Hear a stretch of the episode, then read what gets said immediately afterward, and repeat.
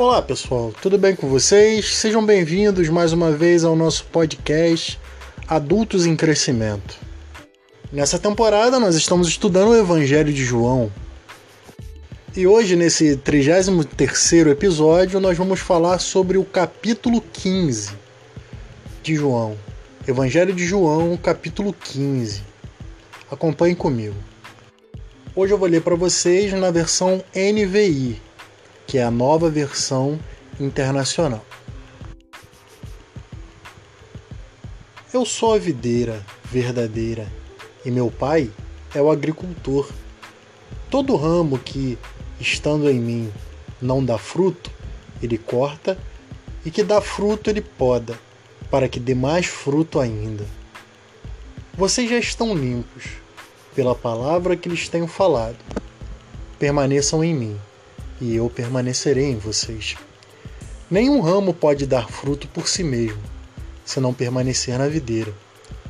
Vocês também não podem dar fruto, se não permanecerem em mim. Eu sou a videira, vocês são os ramos. Se alguém permanecer em mim e eu nele, esse dá muito fruto, pois sem mim vocês não podem fazer coisa alguma. Se alguém não permanecer em mim, será como um ramo que é jogado fora e seca. Tais ramos são apanhados, lançados ao fogo e queimados. Se vocês permanecerem em mim e as minhas palavras permanecerem em vocês, pedirão o que quiserem e lhes serás concedido. Meu Pai é glorificado pelo fato de vocês darem muitos frutos, e assim serão meus discípulos. Como o Pai me amou, Assim eu os amei. Permaneçam no meu amor. Se vocês obedecerem aos meus mandamentos, permanecerão no meu amor. Assim como eu tenho obedecido aos mandamentos de meu Pai e em seu amor permaneço. Tenho-lhes dito essas palavras para que minha alegria seja em vocês, a alegria de vocês seja completa. O meu mandamento é este: amem-se uns aos outros como eu os amei. Ninguém tem maior amor do que aquele que dá a vida pelos seus amigos. Vocês são meus amigos, se fizerem o que eu, o que eu lhes ordeno. Já não os chamo de servos, porque o servo não sabe o que o Senhor faz. Em vez disso, eu os tenho chamado de amigos, porque tudo o que eu ouvi de meu Pai eu lhes tornei conhecido. Vocês não me escolheram, mas eu os escolhi para irem e darem fruto fruto que permaneça, a fim de que o Pai lhes conceda o que lhe pedirem em meu nome. Este é o meu mandamento. Amem-se uns aos outros. Essa é a palavra do Senhor para este dia. O contexto do capítulo 15 é o mesmo contexto do capítulo 13 e do capítulo 14 e será o mesmo contexto do capítulo 16 é Jesus dando os últimos ensinamentos aos seus discípulos, seus discípulos, aos seus doze, os mais próximos, os mais íntimos. São ensinamentos profundos que a maioria só se encontra no Evangelho de João. E continuando essa série de ensinamentos íntimos aos seus discípulos, nós chegamos no capítulo 15 e no capítulo 15 nós vemos a última expressão do eu sou de Jesus. Os sete eu sou de Jesus, contidos no livro de João. O capítulo 15, Jesus se revela como eu sou a videira. É sempre bom lembrar que a expressão eu sou é como Deus se revelou a Moisés há muitos séculos atrás. E Jesus, como sendo revelado como o próprio Deus no Evangelho de João, ele se revela como também o Eu Sou, aquele que é, em sete expressões.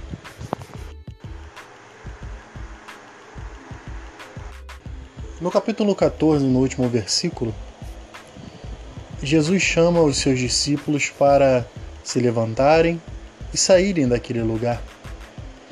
Então eu imagino que se o que foi citado aqui estiver em ordem cronológica, nem tudo está, mas eles saíram do lugar onde estavam, ali onde Jesus lavou os seus pés, ali onde cearam pela última vez, ali quando Judas é, foi apontado como traidor e saiu para trair Jesus, eu entendo que não estão mais naquele lugar, mas eles estão em direção ao monte onde Jesus seria capturado.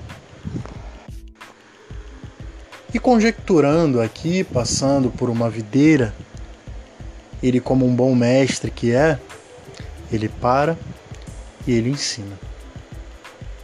Eu sou a videira verdadeira. Aqueles homens eram camponeses e a maioria deles vivia da agricultura, da pesca. E o contato com a natureza, com as árvores, com os frutos, era muito comum. Então Jesus usava de exemplos que faziam parte do cotidiano daqueles homens. E ele olha aquela videira e ele diz: Eu sou a videira verdadeira. E eles, com os olhos fixos em Jesus, prestavam atenção nas palavras do Mestre, que usava de elementos naturais para ensinar coisas profundamente espirituais. Eu sou a videira verdadeira e meu pai é o agricultor. Todo aquele que estando em mim não dá fruto, ele corta. E todo aquele que dá fruto, ele poda, para que dê mais fruto ainda. Esse é o versículo 1 e o versículo 2 do capítulo 15. Jesus se auto-intitula a videira verdadeira. E ele diz que o Pai é o agricultor. O agricultor é aquele que planta, é aquele que cultiva, é aquele que cuida daquilo que plantou. Esse é o Pai. Eu sou a videira. Jesus fala de si, Jesus fala do Pai e Jesus fala de nós. O que nós somos nesse processo? Vocês estão vendo essa videira aqui. Eu sou a videira. O pai é o agricultor. Foi o pai que plantou essa videira. E é o pai que faz a manutenção dessa videira, que cuida dessa videira para que ela cresça, para que ela dê frutos, para que a razão de ser dessa videira seja em sua plenitude, que é dar frutos. E quem são vocês? Ah, vocês são os ramos dessa videira. E qual a função do ramo na videira? Ele precisa dar frutos. E ele deve ter mostrado para eles ali um ramo cheio de uva, com cachos lindos. Ele diz: Está vendo? Esses ramos aqui estão fazendo o que eles nasceram para fazer: dar frutos, suprir a fome das pessoas alimentar as pessoas, sustentar as pessoas. Eles dão fruto. Então eles estão cumprindo o seu propósito como ramos. Mas vocês estão vendo esses outros ramos aqui, eles não estão dando fruto. E o que, que o agricultor faz? Ele tira esses ramos e os joga fora. Eles não servem para nada. Se o ramo não dá fruto, não há razão nenhuma para o ramo continuar existindo se ele não cumpre com o seu papel. Então Jesus fala sobre, mais sobre os ramos dão frutos. Os que dão frutos, eles passam por um processo de poda de manutenção. Para quê? Para que ele dê ainda mais frutos. É para sempre. É para sempre. É o tempo todo. O ramo gerou frutos. Muito bem. Mas ele precisa gerar mais frutos. Por isso que ele é podado. Por isso que o agricultor vem e o poda. Ele usa a expressão podar e ele usa a expressão limpar também. Expressão limpar. Aquele ramo, ele é limpo, ele precisa ser limpo de tempos em tempos, para que ele cumpra com seu papel de ramo, que é dar frutos. Versículo 3, Jesus diz: Vocês já estão limpos pela palavra que lhes tenho falado. Agora Jesus já começa a explicar a sua metáfora com os ramos, agricultor, videira. Ele começa a explicar: se vocês são os ramos e vocês precisam ser podados e limpos, olha, só existe uma forma disso acontecer: é através da palavra que lhes tenho falado. Só existe fruto no ramo se ele for limpo. Só existe fruto no crente se ele for limpo pela palavra. É um processo e é um processo necessário. Porque a partir do momento que estamos expostos nesse mundo, a coisa mais fácil é a gente se sujar, é nascer em nós de repente uma erva daninha, é sermos atacados por pragas, por pestes, nós como ramos.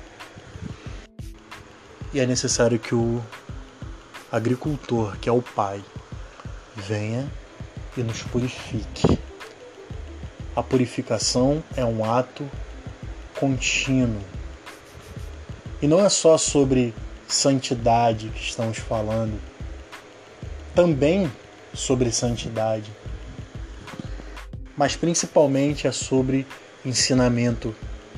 A palavra de Deus nos prepara para darmos mais frutos. Então é um ciclo constante o nosso contato com a palavra, a palavra nos limpa e estamos prontos para dar fruto. Paramos de dar fruto, vamos à palavra, a palavra nos limpa e voltamos a dar frutos. E é um processo contínuo. Então Jesus vai além no versículo 4 e ele diz: Permaneçam em mim, eu sou a videira, vocês são os ramos. Eu sou a videira. Permaneçam em mim, e eu permanecerei em vocês. Nenhum ramo pode dar fruto por si mesmo, se não permanecer na videira. Vocês também não podem dar fruto se não permanecerem em mim. Jesus está explicando algo profundo, profundo que aqueles homens precisavam saber e que nós precisamos saber e ser lembrados todos os dias. No reino de Deus, no cristianismo, no evangelho, chame do que você quiser. Você não pode contribuir de maneira nenhuma se você não estiver em Cristo, se você não estiver nele. Você por si só não tem nada de bom para oferecer ao Evangelho, por melhor que seja a sua boa vontade e por maior que seja o seu esforço. Por você mesmo você nada pode fazer, porque você não é a árvore, você é o ramo. E o ramo não estando vinculado à árvore, não estando vinculado à fonte, ele não tem a capacidade de gerar fruto por si só. Que metáfora maravilhosa, que ensino maravilhoso, profundo. A gente não tem capacidade alguma de gerar fruto se o fruto não vier da fonte correta, da árvore correta. E Jesus vê esses ramos jogados no chão e fala: Olha, você está vendo esses ramos aqui? Eles não podem dar fruto, porque eles não estão vinculados à árvore, eles não estão mais vinculados à videira. Mas olha aqueles lá que estão vinculados à videira. Eles se alimentam da videira. A essência deles vem da videira. E olha que eles produzem fruto. E o exemplo da videira é interessante nesse sentido, porque a uva ela ela gera cachos. Não é uma fruta que nasce única, exclusiva, separada, não, ela vem em cachos. E a gente lembra de Paulo ensinando sobre o fruto do espírito. E é um cacho porque são vários frutos. Eu não vou lembrar agora de cabeça, mas tem amor, bondade, benignidade, fidelidade, longanimidade, domínio próprio, paz. São frutos da árvore plantada pelo agricultor. É o fruto do espírito é dele. Não, o fruto não é meu. Eu gero, eu permito ser gerado pelo fruto. Eu permito estar vinculado à árvore, à videira, para que eu dê fruto, mas o fruto é dele. O fruto é dele. Nós, como ramos, nós transmitimos, nós simplesmente damos o fruto e nos limpamos pela palavra, nós nos permitimos ser limpados pelo agricultor para que possamos dar frutos e sermos ramos úteis. Úteis. Porque se não formos úteis, porque se não dermos frutos, seremos cortados e seremos lançados fora. É justo, você não acha? Se você é um agricultor e você planta uma árvore com a intenção de alimentar a sua família, de produzir, e essa árvore não produz, ela não vai servir mais para nada. Por que Deus insistiria em ramo que não dá fruto? Por que Deus insistiria em ramo que insiste em não estar vinculado à videira? Porque Deus insistiria e teria algum plano para este não, Deus não teria. Você não teria. Eu não teria. Porque Deus teria. Deus tem propósitos. E é necessário que nós estejamos dentro dele, porque o propósito é dele. E nós somos simplesmente canais abençoadores para o mundo. Nós fomos chamados para dar fruto. Então Jesus faz um apelo vocês precisam permanecer em mim. Vocês precisam permanecer em mim. É uma atitude de vocês, é uma escolha de vocês. Vocês podem escolher não permanecerem em mim. E o que significa permanecer em mim? É agir conforme a vontade dele, para que dê fruto. Mas se vocês não quiserem permanecer em mim, é opção de vocês, é escolha de vocês, mas vocês serão inúteis para o meu propósito. Então não falem em meu nome, não digam que fazem em meu nome, não se digam cristãos evangélicos. Se vocês não estão em mim, se vocês não dão frutos, muito obrigado, mas eu não preciso de vocês. Mas eu faço um apelo aqui: permaneçam em mim, para que o fruto do Espírito ou os frutos do Espírito estejam em vocês. Porque aquele que tem o fruto do Espírito, ele tem paz, ele tem alegria, ele tem bondade, ele tem mansidão, ele tem domínio próprio, ele tem amor. Ele tem amor para dar. Ele tem bondade a oferecer, ele tem misericórdia a oferecer. Isso não vem de nós. Isso é da videira.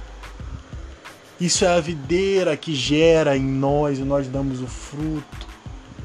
É para o nosso próprio bem é para que você seja frutífero, esteja nele, permaneça nele, nunca saia dele. Porque é dele que procede tudo que você precisa, tudo que há de bom. Nós chamamos de fruto, a Bíblia chama de fruto, aquilo que há de bom, que Paulo chama de fruto do Espírito, tudo que há de bom para que você seja uma pessoa plena, para que você viva uma vida digna de ser vivida, está nele. Então permaneça nele. Porque você não consegue produzir nada disso. Porque se você procurar bondade dentro de você, amor dentro de você, se você procurar longanimidade, domínio próprio dentro de você, você não vai encontrar. Sabe por quê? Versículo 5 eu sou a videira, vocês os ramos. Se alguém permanecer em mim e eu nele, esse dá muito fruto.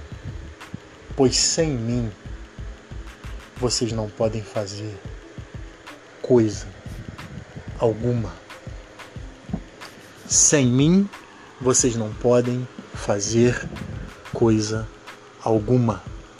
Entenda nós temos batido nessa tecla porque essa é a mensagem do Evangelho. Nós nunca seremos protagonistas da nossa existência. Nós não seremos protagonistas da nossa vida e não seremos protagonistas na vida de ninguém. Nunca seremos. Porque se formos protagonistas, seremos frustrados. O protagonista é Ele. Ele é o eu sou. Ele é a videira, nós somos os ramos. O nosso papel é permanecer nele, para que a vontade dele seja feita na nossa vida. Porque sem ele, nada podemos fazer. Jesus é categórico no capítulo 5, no versículo 5. Versículo 6: Se alguém permanecer em mim, será como ramo se alguém não permanecer em mim, será como ramo que é jogado fora e seca. Tais ramos são apanhados, lançados ao fogo e queimados. Não servem mais para nada, a não ser para ser queimados. Se vocês permanecerem em mim, as minhas palavras permanecerem em vocês, pedirão o que quiserem, e lhes será concedido. E você pensa hoje meu Deus, porque tanta coisa que eu peço para Deus, Deus não faz. Não, Deus não é um gênio da lâmpada. Não é assim que funciona. Jesus está falando de relação íntima com Ele. Ele como videira e você como ramo. Se você compreendeu que você existe para fazer a vontade dele, o teu pedido em oração vai estar de acordo com a vontade do Pai e o Pai terá prazer em realizar. É assim que funciona. Mas se a nossa mente é egoísta e se os nossos pedidos são egoístas, logicamente esse versículo não é para nós. Esse versículo é para ramo que está vinculado à videira. E o ramo que entende o seu papel no mundo o seu pedido de oração à videira, ao agricultor, ao pai, ele está de acordo com a vontade do Pai que é dar fruto. Senhor, que eu permaneça em Ti e dê o fruto. É isso que o versículo 7 está falando. Então vocês pedirão o que vocês quiserem. Isso é interessante, que vocês quiserem, o querer. O nosso querer o nosso desejar, o nosso prazer, enquanto, enquanto ramo de videira, tem que ser a vontade da videira, a vontade do agricultor, Tem que ser o plano que nasceu no coração do agricultor. Uma vez que estamos inseridos nesse processo, envolvidos nele, logicamente as nossas orações serão de acordo com a vontade de Deus e elas serão prontamente ouvidas e concedidas. Porque o Pai tem prazer naquele que pede o que está no coração dele. Então a nossa oração não tem que ser uma oração egoísta, mas tem que ser uma oração de acordo com a vontade dele. Aí sim, tudo que pediremos, tudo que pedimos ao Pai, ele concederá. Ah, ele concederá, porque está de acordo com a tua vontade. Versículo 8. Meu Pai é glorificado pelo fato de vocês darem muitos frutos. Sim, sim. O Pai é glorificado se a gente dá fruto. Você quer glorificar a Deus, dê fruto. Quer adorar a Deus, quer uma adoração maior. Não é só cântico, não, não é só lágrima, não é só presença em culto, nas atividades da igreja, mas é dar fruto. Se você dá fruto e você permanece no Filho, que é a videira, você glorifica o Pai. Você glorifica, é natural. Versículo 8 ainda: E assim serão meus discípulos. Como o Pai me amou, assim os amei, permaneçam no meu amor. Se vocês obedecerem aos meus mandamentos, permanecerão no meu amor. Assim como tenho obedecido aos mandamentos do meu Pai, em seu amor permaneço. Tenho-lhes dito essas palavras para que a minha alegria em vocês e a alegria de vocês seja completa. O meu mandamento é esse: amem-se uns aos outros como eu vos amei. Ninguém tem maior amor do que aquele que dá a vida pelos seus amigos. Vocês serão meus amigos se fizerem o que eu lhes ordeno. Já não chamo de servo, porque o servo não sabe o que o Senhor faz. Em vez disso, eu os tenho chamado de amigos, porque tudo que eu ouvi do meu Pai eu os tornei conhecido.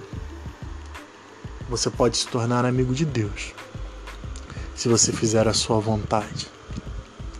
Então, esse relacionamento de amizade será um relacionamento recíproco, de amor, porque o Pai está interessado em te amar, ele está interessado em ser seu amigo.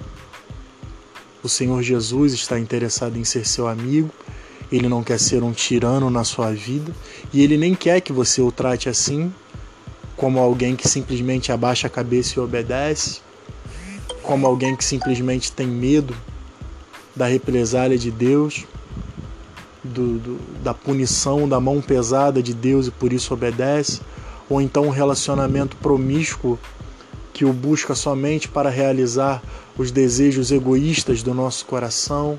Não, isso não é amizade, amizade é recíproca. E Jesus diz: Eu os chamo de amigos. Não, não, não os chamo simplesmente de servos. Vocês são meus amigos. Mas para que isso seja possível, vocês precisam fazer a minha vontade, porque assim fazendo, nós estaremos em total comunhão, porque a minha vontade é melhor para vocês. Versículo 16: Vocês me, me escolheram. Vocês não me escolheram, mas eu escolhi para irem e darem fruto, fruto que permaneça, a fim de que o Pai lhes conceda o que lhe pedirem em meu nome como eu já disse. Este é o meu mandamento: amem-se uns aos outros. Então, o fruto, sobretudo, acima de tudo, é o amor. O pai é o agricultor e ele é amor.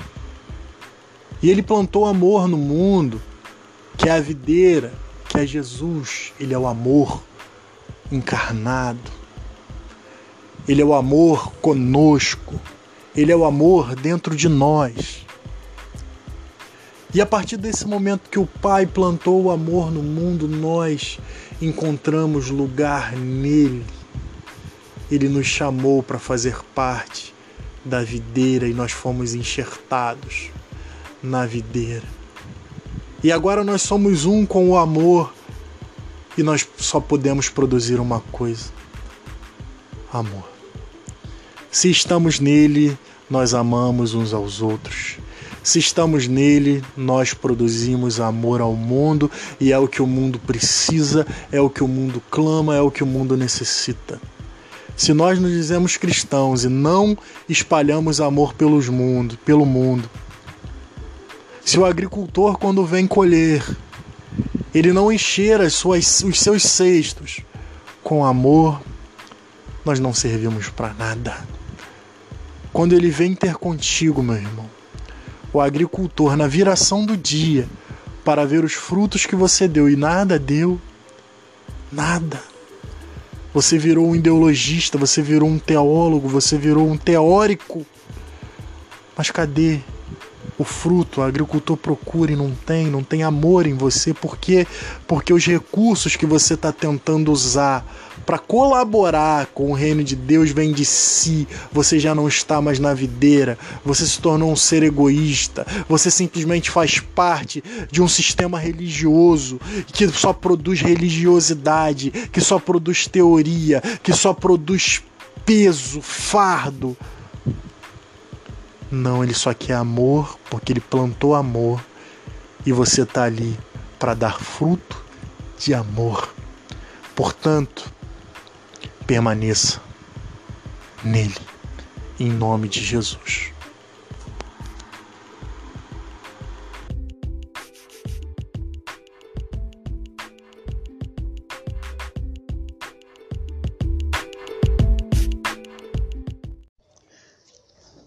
Boa noite, pessoal. Sejam muito bem-vindos ao podcast Adultos em Crescimento. Já estamos no 34º episódio do podcast tratando sobre João. E hoje vamos falar um pouco, ou parte do capítulo 16 deste evangelho. Ele começa assim: Tenho-vos dito estas coisas para que não vos escandalizeis. Jesus falando aos discípulos. Versículo 2: Eles vos expulsarão das sinagogas, mas vem a hora em que todo o que vos matar julgará como isso tributar culto a Deus. Isso farão porque não conhece o Pai, e nem a mim. Ora, estas coisas vos tenho dito para que, quando a hora chegar, vos recordeis de que eu vou-las disse. Não vou-las disse desde o princípio, porque eu estava convosco. Mas agora vou para junto daquele que me enviou. E nenhum de vós me pergunta: Para onde vais? Pelo contrário, porque vos tenho dito estas coisas, a tristeza encheu o vosso coração. Mas eu vos digo a verdade: convém-vos que eu vá, porque se eu não for, o Consolador não virá para vós outros. Se, porém, eu for, eu vou-lo enviarei. Versículo 8. Quando ele vier, convencerá o mundo do pecado, da justiça e do juízo. Do pecado, porque não creem em mim. Da justiça, porque eu vou para o Pai e não me vereis mais. Do juízo, porque o príncipe deste mundo já está julgado. Tenho ainda muito que vos dizer, mas vós não o podeis suportar agora. Quando vier, porém, o Espírito da Verdade, ele vos guiará a toda a verdade, porque não falará por si mesmo, mas dirá tudo o que tiver ouvido e vos anunciará as coisas que hão de vir. Ele me glorificará, porque há de receber do que é meu e vou-lo há de anunciar. Tudo quanto o Pai tem é meu. Por isso é que eu vos disse que há de receber do que é meu e vou-lo há de anunciar. Um pouco e não mais vereis. Outra vez um pouco e ver-me-eis. Então alguns dos seus discípulos disseram uns aos outros: que vem a ser isto que nos diz: Um pouco e não mais me vereis, e outra vez um pouco e ver-me-eis. Vou para o Pai? Diziam, pois, que vem a ser este um pouco. Não compreendemos o que quer dizer. Percebendo Jesus que desejava interrogá-lo, perguntou-lhes Indagais entre vós a respeito disto que vos disse: um pouco e não me vereis, e outra vez um pouco e ver-me-eis? Em verdade, em verdade vos digo que chorareis e vos lamentareis, e o mundo se alegrará. Vós ficareis tristes, mas a vossa tristeza se converterá em alegria. Pois bem, pessoal, então é, esse capítulo está tratando do Consolador. De quem? Do Espírito Santo. Aquele que aqui já deixa bem claro alguma das suas dos seus atributos, alguma das suas atribuições. Então, quando a gente começa a observar este capítulo 16, a gente começa a olhar para trás, para os versículos anteriores. Porque aqui nesse momento, Jesus já está próximo de quê? De ser apanhado pelos romanos e de é, caminhar por, aquele, por aquela via de sofrimento em direção a Gólgota, ou seja, o lugar da caveira, lugar que ele seria crucificado. Então, é, uma das perguntas que, que me fez é, pensar e também me fez responder foi por quê? E por qual motivo ele prometeu um consolador? No próprio versículo e nas passagens anteriores e posteriores, ele vai explicar que quando Jesus começa a falar sobre ah, algumas coisas que eles teriam que passar e que eles deveriam que suportar, ele diz que isso seria possível se ele tivesse a, a missão de ir ao Pai e ao mesmo tempo de deixar o seu Espírito, que é o Consolador. Então fica essa, essa indagação. Por que, que ele deveria deixar um Consolador? E me parece que o próprio versículo 6 responde isso. Diz assim: Pelo contrário, porque eu vos tenho dito estas coisas, a tristeza encheu o vosso coração. Os discípulos já estavam tão apegados a Jesus, tão estarrecidos e estupefatos com Jesus e seus feitos, que eles começaram a se tornar é, a, comuns e se tornarem habituais às ações de Jesus, as manifestações do seu poder, do seu milagre.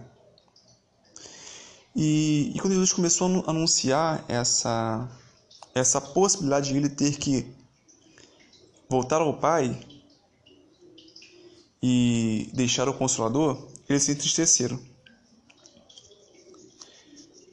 Isso mostra para mim, para você, que é, a familiaridade e a habitualidade pode confundir a missão do próprio Jesus, do próprio Espírito Santo, mas também a nossa missão.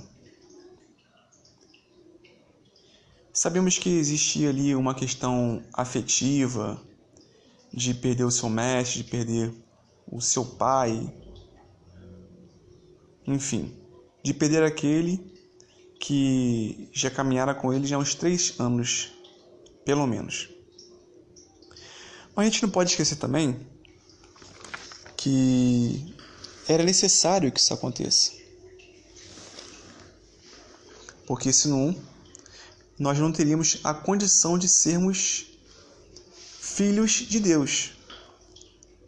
Lembra que o próprio Evangelho de João diz que para sermos filhos de Deus devemos ter o Espírito dele, que quando é, recebemos o Espírito de Deus, ou seja, o Espírito Santo, nós passamos a ser chamados de filhos de Deus. Então, naquele momento, os discípulos ainda eram, eram, apenas discípulos e não filhos.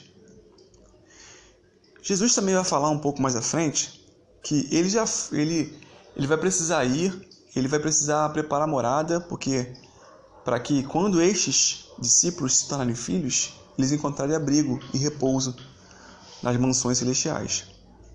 Então, era necessário que Jesus deixasse o seu espírito, permitindo que eles fossem ou se tornassem filhos, para que, uma vez que sendo filhos, pudessem tomar como herança o reino de Deus.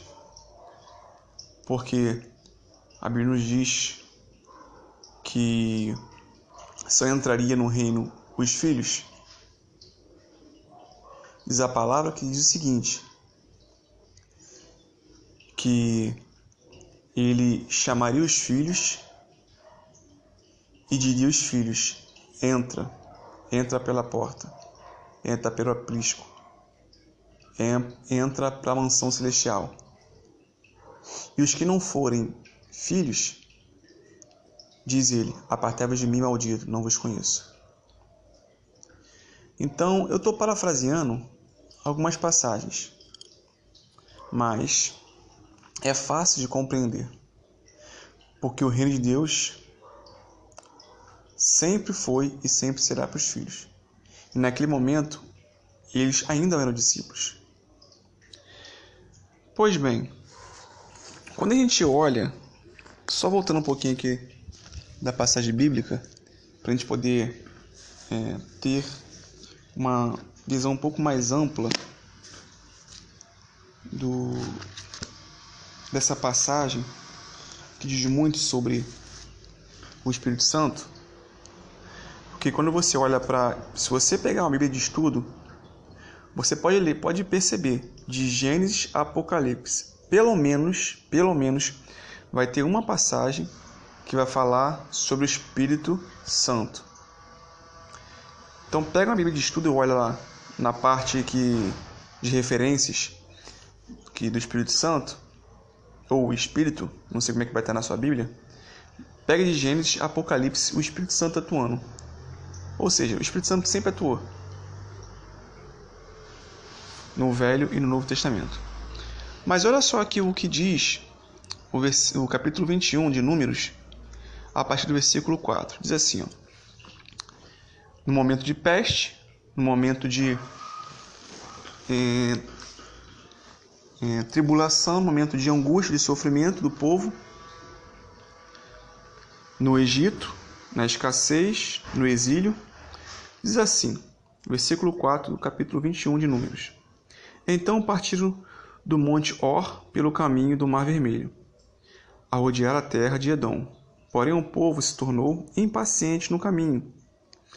E o povo falou, e o povo falou contra Deus e contra Moisés: Por que nos fizeste sair do Egito? para que morramos neste deserto. E onde há onde não há pão nem água. E a nossa alma tem fástio deste pão vil. Então o Senhor mandou entre o povo serpente, abrasadoras que mordiam o povo, e morreram muitos do, do povo de Israel. Veio o povo a Moisés e disse: Havíamos pecado porque temos falado contra o Senhor e contra ti? Ora, o Senhor que tira de nós as serpentes. Então Moisés orou pelo povo. Versículo 8. Disse o Senhor a Moisés: Faze uma serpente abrasadora, põe-na sobre uma haste, e será que todo mordido que a mirar viverá. Versículo 9. Fez Moisés uma serpente de bronze e a pôs sobre uma haste. Sendo alguém mordido por alguma serpente, se olhava para se olhava para a haste, ou seja, para a serpente que estava na haste de bronze, ele seria sarado. Olha que interessante. Segundo William Kilpatrick, ele é um filósofo, um historiador da modernidade, ele dizia o seguinte: quando o homem queria saber o que era certo ou errado, olhava para cima, olhava para o alto. Então isso aqui nada mais é que o, William, que o Patrick diz é, aquilo que o povo já tinha vivido. Quando ele olhasse para a serpente que foi suspensa pela arte, todos aqueles que olhassem ficariam, ficariam sarados. E o que, que significa? Só para a gente entender o contexto do Consolador. Porque quando ele diz que ele vai, mas vai deixar o Consolador, significa que ele está indo para a morte. Ele está indo para a miséria essencial. Ele está indo para sair da esfera física e ir para a mansão celestial. E aqui, nesse, nesse, capítulo 21 de Números, também não é diferente. Pensa só, só para te entender. A serpente, diz a palavra de Gênesis Apocalipse, que ela foi amaldiçoada, que ela foi totalmente é, maldita entre os seres viventes. Ela perdeu a sua qualidade de ser plenamente. Ela se tornou uma questão de, de ser maldito, satânico. Agora pensa, é, essa simbologia aqui é a simbologia de que Jesus está sendo preso numa haste de madeira e todos aqueles que olharem para a haste e crerem e se, e se arrependerem dos seus maus caminhos serão salvos, certo? Pois bem, se a gente analisar e pensar um pouco, é só imaginar por que, Jesus falou que ele deixaria um consolador. Todos aqueles que olhavam lá para a serpente, lá na época de Moisés, no capítulo 21 de Números, eles eram sarados, ou seja, eles tinham a esperança de que se olhassem para aquele símbolo da cruz, que se olhassem para para aquele protótipo do, do, da missão de Jesus, se eles olhassem para aquela serpente, eles seriam sarados, eles teriam esperança, eles teriam vida. Isso vai se tornar real lá no Novo Testamento. Mas isso aqui já é uma simbologia, uma tipologia. É aquilo que aponta para aquilo que é, é que é de fato de verdade. Então, isso, o que, que significa? Quando Jesus foi para a cruz, ele se tornou maldito Ouça com carinho, para que não haja confusão. Ele se tornou amaldiçoado. Ele personificou, ele meio que incorporou, ele meio que se passou numa visão bem grotesca, mas para vocês entenderem. Ele se tornou um homem tão tão humano que ele se tornou ali uma, uma, uma tipologia do próprio Satanás.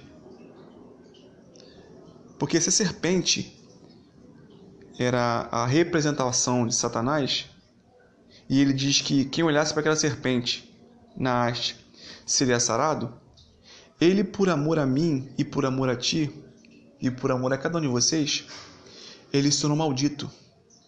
Ele, ele fez com que é, estivesse parecido com o próprio Satanás. É difícil ver dessa forma. É espantoso. É até horripilante perceber dessa forma. Mas é o que é. Por que eu digo isso? Porque ele se tornou o homem tão, mas tão vazio e tão humano que ele se tornou um homem como eu e você. Por isso que ele pôde pagar aquele preço na cruz do Calvário. Então, ele se tornou maldito, ele se tornou a, a imagem e semelhança do próprio maligno para nos dar esperança, consolo, conforto, direção, orientação, verdade. É o que diz o capítulo 16 de João. E ele diz, vai dizendo mais para os seus discípulos no capítulo 16 de João. Por que ele prometeu o Consolador? Faça a pergunta novamente. Porque os discípulos estariam sob extrema perseguição, é, estariam em, sendo caçados para serem mortos. E os que caçavam para matar os discípulos de Jesus, eles diriam que aquilo eles estavam prestando culto ao Senhor. Lembra como Paulo fazia? É a mesma coisa com os discípulos naquele momento. Porque para o consolador consolar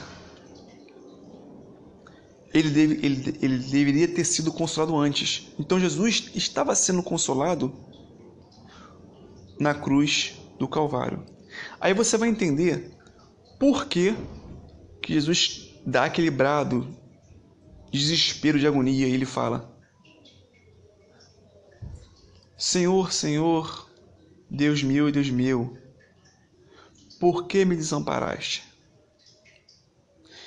É o Espírito que habitava nele, que consolava ele e que dava a ele a condição de fazer o que fazia, que dava para ele o consolo, o conforto, o abrigo, a direção, a verdade, ele teve que se dissipar de Jesus, ele teve que se desencarnar de Jesus, para que Jesus fosse tão somente homem.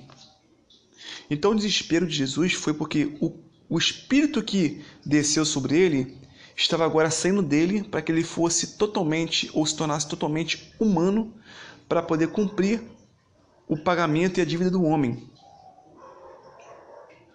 E ele faz isso porque ele deveria, porque ele prometeu um consolador. Então ele pagou com a vida a nossa vida. Ele teve que morrer para nos fazer viver para nos dar condições de viver na verdade, de ser guiado pela verdade, de praticar a verdade, de conviver e coexistir com a verdade. Porque é isso que o Espírito Santo faz. Ele, quando ele diz lá em João, porque sem mim nada podeis fazer, ele não está falando de Jesus encarnado. Porque ele acabou de dizer aqui nesse versículo: Eu não poderia falar com vocês tudo que eu queria porque eu estava com vocês, ou seja, estava com vocês em carne, fisicamente. Mas agora eu vou abrir o jogo. Ó, eu vou ter que ir para o Pai, mas vou deixar o Consolador. E esse Consolador ele vai guiar vocês na verdade. Ele vai permitir que vocês tenham esperança, tenham condições de viver, de ser conduzido para caminhos que só eu posso te guiar, porque eu estou indo, mas deixando, deixando com vocês o meu próprio espírito, eu estou me deixando a vocês o meu espírito. É só por meio do Espírito Santo e somente por ele que podemos ter vida e vida plena. Então, se você já conhece Jesus, já conhece o Pai, é necessário que vocês conheçam o Espírito Santo. Porque conhecendo o Espírito Santo, vai saber exatamente como ele é, como ele age, quando age, por que age, para que age. Então é somente pelo Espírito Santo que é possível viver uma vida plena. Só colocando aqui um adendo, o homem deixou de ser protagonista da história. Ele transferiu a terra para Satanás. Quando Satanás convence lá Eva e depois Eva convence Adão, porque quando Satanás convence Eva e a Eva toma do conhecimento, já quem fala com Adão não é mais a Eva, mas é o espírito satânico que se encontra em Eva e convence Adão para o pecado. Não sei se vocês já conseguiram observar dessa forma. Não é Eva que fala mais com Adão, mas é Satanás personificado em Eva, encarnado em Eva, que convence Adão a pecar. Nem sei se Adão também conseguiu discernir isso. Mas quem está de fora da história, que, que, que é o nosso caso, percebe-se que Satanás entrou na desobediência de Eva, então ele tomou, tomou Eva como meio, como produto para permitir que Adão convencesse Adão, dissuadisse Adão da sua missão, que era cuidar da terra, que era lavrar a terra, que era preparar um ambiente para que tudo aquilo que o Senhor deu a ele pudesse permanecer quando o próprio agricultor voltasse. O que, que significa? Quando Adão e Eva, e olha que eu mudei a expressão, eu não falei, eu primeiro eu falei Eva e Adão, agora estou falando Adão e Eva. Quando Adão e Eva pecaram, naquele instante, tudo que o Senhor tinha prometido para Adão e para Eva foi transferido para Satanás. Por quê? Porque Satanás usurpou da terra que foi dada ao, aos filhos de Deus, que foi Adão e Eva, para que eles pudessem cuidar, lavrar, preparar. Aí você vai entender aquela expressão que diz que o mundo jaz do maligno, lá em João, no próprio João, na primeira carta de João. Por que, que o mundo jaz do maligno? Porque Adão e Eva optaram em transferir a prerrogativa de cuidar daquilo que o Senhor deu a eles, e por desobediência, eles transferiram a terra para Satanás. E Satanás, usurpador que é, ele, é por, ele, ele ainda acha que é tão poderoso que ele vai tentar, tentar, ele vai tentar persuadir Jesus da sua missão. Ele fala: se tu é filho de Deus, transforma essa, essa rocha, essa pedra em pão.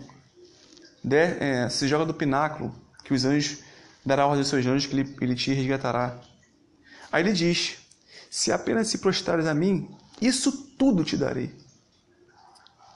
O que é isso tudo? A terra. Por que, que ele se acha dono da terra? Porque Adão e Eva deram a ele essa prerrogativa. Tudo por quê? Pela desobediência. E certamente eu creio que vocês devem muito bem saber que eu não estou aqui extinguindo desse capítulo 16 a ação do Espírito Santo, porque ele é desde Gênesis e até Apocalipse. Mas estou contando apenas partes de que, que eu optei, que eu escolhi em compartilhar com os irmãos. Porque aqui nesse versículo, nesse capítulo, há muito tesouro. E que eu mesmo com todo o conhecimento da Bíblia, se eu fosse um doutor ou um PhD, eu não conseguiria extinguir. Por quê? Porque é o próprio Espírito Santo, é o próprio Deus, é o próprio Jesus falando para nós através do seu espírito. Então, não tem como falar deles por completo, porque eles são seres eternos, perfeitos, santos. Então, eu não posso tentar de forma alguma extinguir ah, o conhecimento que eles têm para nos passar. Finalizando para o vídeo não ficar tão grande, o áudio diz assim no versículo 20: em verdade, em verdade, eu vos digo que chorareis e vos lamentareis. Chorar e lamentar de quê? Da morte de Jesus. E continua: E o mundo se alegrará, porque o mundo jaz do maligno, ou seja, a grande parte do mundo jaz do maligno. E continua: Vós ficareis tristes a princípio, mas a vossa tristeza se converterá em alegria. Por quê? Porque uma vez que você é discípulo, você está sob a disciplina. Mas uma vez que o Espírito Santo, uma vez que ele, ele é lançado, ele é repelido para nós, ele vem para habitar em nós, ele nos torna filhos. E, esse, e essa condição de filhos traz um preenchimento que só os filhos que, são sabem o que é. Então, a princípio, vocês vão ficar tristes porque vocês são discípulos ainda. Mas quando eu enviar para vocês o Consolador, vocês vão ter extrema alegria. Por quê? Porque o meu Espírito Santo vai fazer com que vocês se tornem filhos de Deus, assim como eu sou. E esse espírito que eu estou colocando para vocês, ele não é só consolador, é aquele também que traz alegria. É o que está dizendo, que traz esperança. Porque olha só, o que eu estou falando vai se cumprir. Ó, um pouco você não me verá, não me, ver, não me vereis. E um pouco após ver-me-eis. Então, está falando da morte de Jesus e está falando da, da, da própria ressurreição de Jesus e aquele tempo que ele passaria com os discípulos e também deixa depois o consolador com eles. Então ele vai preparando os corações dos discípulos para quê? Para que eles não tenham dúvida de quem eles são e para que eles são. Para que quando o Espírito coabitar com eles, eles possam ser aquilo que exatamente nasceram para ser. Filhos de Deus. Ninguém nasceu para ser discípulo. Todos nós nascemos para ser filhos, mas existe um método para se tornar filhos, que se chama discipulado, disciplina. E a partir desse discipulado, você pode optar em se tornar filhos de Deus. É esse caminho que o Senhor escolheu. Ele não vai obrigar ninguém a ser discípulo. As pessoas serão discípulos e se tornarão filhos se assim quiser. Então, meus irmãos, há muitas coisas que podemos conversar sobre a ação do Espírito Santo. Mas uma coisa eu quero frisar com vocês: conheça o Espírito Santo, se submeta ao Espírito Santo, se esvazie para que ele possa encontrar morada. Como o Senhor diz, disse para Satanás: Uma casa dividida não subsiste. Ou você vai escolher a sua vontade, ou você pode dar vazão ao próprio Espírito Santo na ação que ele tem para fazer na tua vida. Tudo depende da escolha que você faz e do compromisso que você tem para continuar a permanecer na escolha que fez. Tudo isso é uma volição, é um desejo próprio. Que Deus abençoe a vida de cada um. Que Deus possa fazer a obra que Ele tem para fazer na vida de vocês. Caminhamos juntos, porque a caminhada é longa, mas é alegre, é de verdade, é de consolo, é de conforto, é de direção. Fiquem na paz. Deus abençoe a todos.